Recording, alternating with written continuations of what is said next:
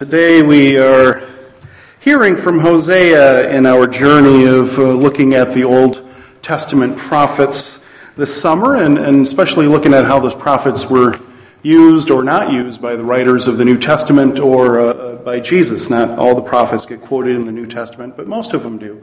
Uh, and there's a, a, few of them that Jesus does quote directly, and, uh, and Hosea is one that Jesus quotes directly, and we'll get to that. Uh, in a bit as I uh, go through the reading. Uh, I want to give you just some background here of where Hosea fits in the scheme of things and in the history of things. we read from the prophet Amos last week, and Amos was a, a prophet in the northern kingdom of Israel. Remember about the year 900 BC, the country of Israel splits into two. The northern kingdom kept the name Israel southern kingdom became Judah. Jerusalem was in Judah, and Israel's uh, had to choose a new capital, and that became uh, Samaria. Uh, was the, the name of Israel's capital. And so Hosea was a prophet to the northern kingdom, and Hosea also a prophet uh, to the northern kingdom. And about the same time, they're in the mid 700s, uh, Hosea maybe 750, uh, until after Assyria has conquered the nation of Israel and it ceases to exist uh, around the year 720. So it was a uh, maybe 25, 30 years uh, that he was preaching. Uh, and Hosea is actually, uh, of all the Old Testament prophets we have, Hosea is the only true native Israel born, that northern kingdom born prophet. partly, as I mentioned, Assyria. Uh, takes over the country during Hosea's lifetime, so there is no Israel left after that, and the rest of the prophets are all uh, coming out of Judah. Uh, Amos was very prophetic against a lack of mercy toward the poor uh, and the downtrodden in Israel. That was uh, his, his big thing, and he was also against uh, some of the empty ritual, the religious rituals that were going on, and, and, uh, and against a religion that was often uh, used to the, to the detriment of the poor. And, and Hosea preaches about those a little bit. They kind of they show up somewhat uh, in his in his prophetic utterances, but what Hosea is really cranked off about, uh, and and Hosea really is just angry. Uh, it comes you can hear it in his words. When he's angry, he is fully angry. He is really uh, cranked off. Is is like the best word I can think of. Uh, incredibly upset that the country has basically abandoned God They've given up God. They're chasing after uh, Canaanite fertility deities, uh, these deities that were indigenous to the people in the land that God had given them, and, and these gods being worshipped by some of the surrounding nations. The Israelite people had forgotten about God, the God who saved them from Egypt, the God of Abraham, you know, the God that had taken them through the wilderness and given them the land that they now occupy. Uh, they were ignoring God, and that uh, gets him very upset. And Hosea also is very upset at the political uh, structure and the political times. And especially Hosea is really hearkening back to the time when the Hebrew people were tribal. And he had the 12 tribes, and it was this very kind of horizontal, um, I don't know how you formation or function. They didn't have a king. It was just the, they had the tribal leaders, but they kind of did everything together. Uh, power was shared in a sense, sort of equally in a horizontal way, and with covenant with God, and God set uh, above the people. God is the king, but the people had cried out for a king repeatedly, and even though God said you shouldn't have one, you shouldn't have one. Uh, finally, God relented and gave them Saul, and then David and Solomon, and it was after Solomon that the country split into two. Uh, and so Hosea is also very upset that the people have given up having God as their leader and have done uh, given God up in favor of a hereditary monarchy, uh, the kind of thing that we here in the United States rebelled against in our revolution. This idea that leaders, if one guy's a great leader, then his son ought to be the next one or his daughter. Uh, and, and Hosea also lived during a time of uh, a few violent coups against the king.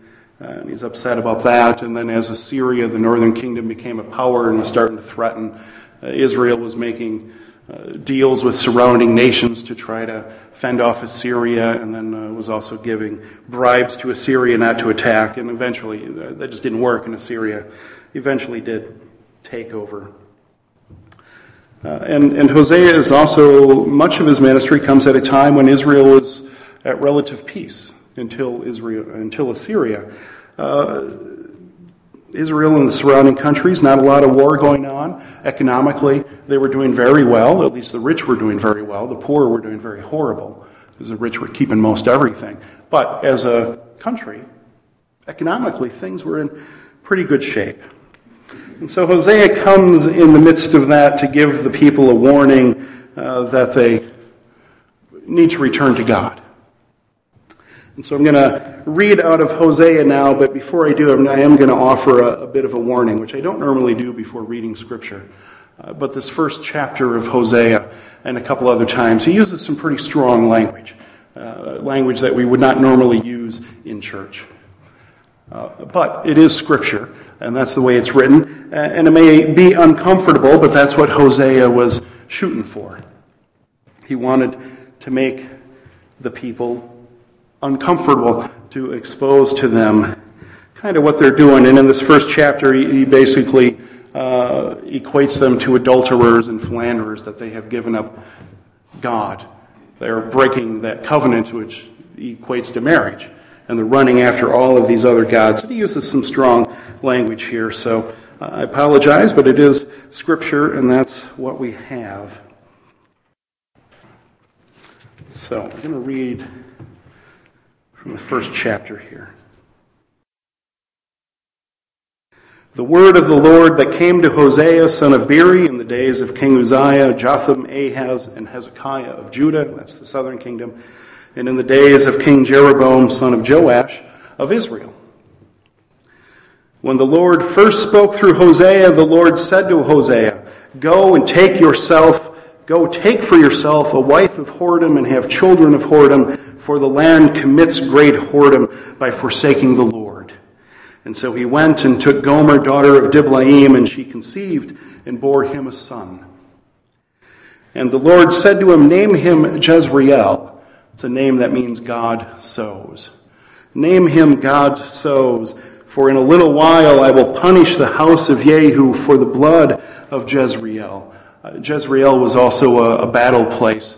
Uh, King Jehu was Jeroboam's grandfather, uh, and he committed atrocities there to maintain his power. And so Hosea is speaking against, in a sense, Jeroboam, uh, the king. In a little while I will punish the house of Jehu for the blood of Jezreel, and I will put an end to the kingdom of the house of Israel. On that day I will break the bow of Israel in the valley of Jezreel. And she conceived again and bore a daughter. Note that this time there's no mention of Hosea being part of that conception. Then the Lord said to him, Name her Lo Ruhamah, which means not pitied. Name her not pitied, for I will no longer have pity on the house of Israel or forgive them. But I will have pity on the house of Judah, and I will save them by the Lord their God I will not save them by bow or by sword or by war or by horses or by horsemen. When she had weaned, not pitied, she conceived and bore a son. Again, no mention of Hosea. Then the Lord said, Name him Lo Ami, which means not my people. Name him not my people, for you are not my people, and I am not your God. This is some severe stuff coming from Hosea here, speaking out against the people for chasing after other gods. And I mentioned last week that some prophets uh, also do do their prophetic work through symbolic action, very much what Hosea does here by marrying Gomer. Uh, but for all the strength of Hosea's invective, he also has some of what I think are the most beautiful passionate, tender passages about God's love and redemption and reconciliation. I, Hosea was uh, very literate, knew Israel's history very well, uh, and was a very good writer. Lots of metaphor and imagery in his writing. And so listen to how he ends this first chapter. There's been all this, this judgment here. And he goes on. Yet the number of the people of Israel shall be like the sand of the sea, which can be neither measured nor numbered. That's the covenant with Abraham, to make your descendants as the sands of the sea or as the stars in the sky. And in the place where it was said to them, You are not my people, it shall be said to them, Children of the living God. The people of Judah and the people of Israel shall be gathered together and they shall appoint for themselves one head, and they shall take possession of the land, for great shall be the day of Jezreel. So, even immediately, Hosea is offering these words of, redemption and that there is grace to come. Prophets, uh, the judgment is always an if then. If you continue to do these bad things, then there will be destruction. But if you repent, then it won't happen. Uh, and the people rarely repent, so often uh, the judgment and destruction comes, and the prophets are always, even when that comes, you will not be fully destroyed. The covenant with Abraham, the promise to Abraham, will always be maintained. There will always be a bringing back of the people. There will always be grace, always forgiveness. Uh, and then Hosea goes on for a few more chapters uh, about their uh, adultery and uh, bad things they're doing with the other gods. And then you come to chapter 6 and calls for the people to repent. And it's out of this chapter that uh, Jesus quotes a verse from here that we read in Matthew. This is a call to repentance. Come, let us return to the Lord, for it is He who has torn, and He will heal us. He has struck down, and He will bind us up. After two days, He will revive us, revive us on the third day, he will raise us up that we may live before him. It brings back images of Jonah uh, and foreshadowing Jesus. Let us know, let us press on to know the Lord. His appearing is as sure as the dawn. He will come to us like the showers, like the spring rains that water the earth. And then God speaks a lament. What shall I do with you, O Ephraim? It's another word for Israel. What shall I do with you, O Judah? Your love is like a morning cloud, it's like the dew that goes away early. Therefore, I have hewn them by the prophets. I have killed them by the words of my mouth, and my judgment goes forth as the light. For I desire steadfast love and not sacrifice, the knowledge of God rather than burnt offerings. That's what Jesus quoted when he said, Go and learn what this means. I desire mercy not sacrifice. Go and learn what this means. I desire mercy, not sacrifice. God doesn't want sacrifice or empty rituals. God wants steadfast love and mercy and compassion.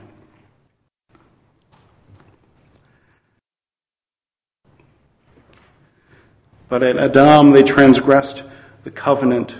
Uh, Adam was a city near where they crossed over the Jordan to come into the promised land. There they dealt faithlessly with me Gilead is a city of evildoers tracked with blood. As robbers lie in wait for someone, so the priests are banded together. They murder on the road to Shechem. They commit a monstrous crime. Even the priests were robbing pilgrims on their way to the holy shrine. In the house of Israel, I have seen a horrible thing. Ephraim's whoredom is there. Israel is defiled. And for you also, O Judah, a harvest is appointed. God is speaking through Hosea here and keeps going back and forth between this, this, incredible anger at the people with massive amounts of destructive judgment that's going to be brought against them, but also these moments of tenderness and love. And one of the uh, chapters that really hits and talks about God's love is chapter 11, which in our three year lectionary cycle is the only passage out of Hosea that we read is chapter 11. Uh, and that's another reason that we're looking at the prophets this summer, is because we read so little from them uh, when we stick to the lectionary text. Uh, and it's unfortunate because the prophets are the ones, these Old Testament prophets, they're the ones that reformed the faith, that called the people back to faithfulness. And, and the prophets are the ones who, at a time of war and as the people went into exile and came back. It was the prophets who kept the story alive, who kept the hope alive, who helped them remember who they are and kept them pointed toward God all the time. Uh, and so the prophets are incredibly important. That's the Judaism that Jesus knew, was the Judaism that the prophets saved and kept. And so the New Testament writers quote from the prophets a lot. They show up a lot in the New Testament. Uh, so I think it's important to know some of these texts. And one of these uh, important texts is chapter 11, because uh, there's also mention, perhaps, of a Messiah. And that's also something that the prophets talked about, was giving the people the hope that God would come not just that the people would be restored as a country, but that God would come and truly redeem them. Uh, and that the Messiah, the Prince of Peace, would come. And we get a little bit of that in chapter 11. This first verse is, uh, was quoted at the end of that first Matthew passage about Jesus and Joseph and Mary going to Egypt. When Israel was a child, I loved him, and out of Egypt I called my son. And Israel was also Jacob. There was a man named Israel, Jacob, who was the father of the 12 tribes. And Jacob and his sons ended up in Egypt during a, a time of famine uh, and were invited there by the Pharaoh, but over the years became the slaves, and that is when God rescued them. So this could be literally when Israel was a child, I loved him out of Egypt. I called my son, I called my nation out of Egypt. Uh, but it's also uh, a reference uh, to Jesus, as Matthew uses it, that he and his family fled to Egypt and then came out in order to fulfill this verse. The more I called them, the more they went from me. They kept sacrificing to the Baals, those are the fertility deities, and offering incense to idols. Hear this way that God speaks here. Yet it was I who taught Israel to walk. I took them up in my arms, but they did not know that I healed them. I led them with cords of human kindness, with bands of love.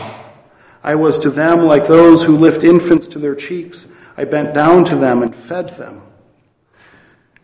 And they shall return to the land of Egypt, and Assyria shall be their king, because they have refused to return to me.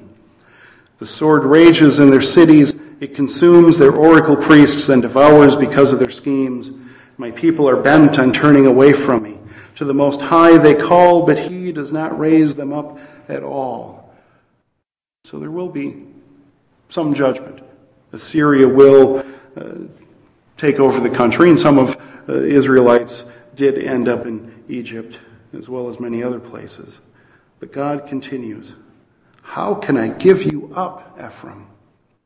How can I hand you over, O Israel? How can I make you like Admah? How can I treat you like Zeboim? These are two cities that were destroyed. My heart recoils within me. My compassion grows warm and tender. I will not execute my fierce anger. I will not again destroy Israel, for I am God and no mortal. The Holy One in your midst and I will not come in wrath. They shall go after the Lord who roars like a lion. When he roars, his children shall come trembling from the west. They shall come trembling like birds from Egypt and like doves from the land of Assyria, and I will return them to their homes, says the Lord.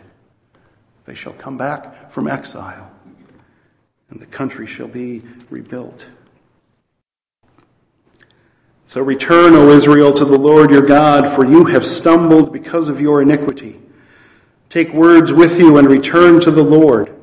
Say to him, Take away all guilt, except that which is good, and we will offer the fruit of our lips. Assyria shall not save us. We will not ride upon horses. We will say no more, Our God, to the works of our hands. We shall no longer rely on the military. We shall no longer make idols. In you, the orphan finds mercy. I will heal their disloyalty. I will love them freely, for my anger has turned from them. I will be like the dew to Israel. He shall blossom like the lily. He shall strike root like the forests of Lebanon. His shoots shall spread out. His beauty shall be like the olive tree, and his fragrance like that of Lebanon.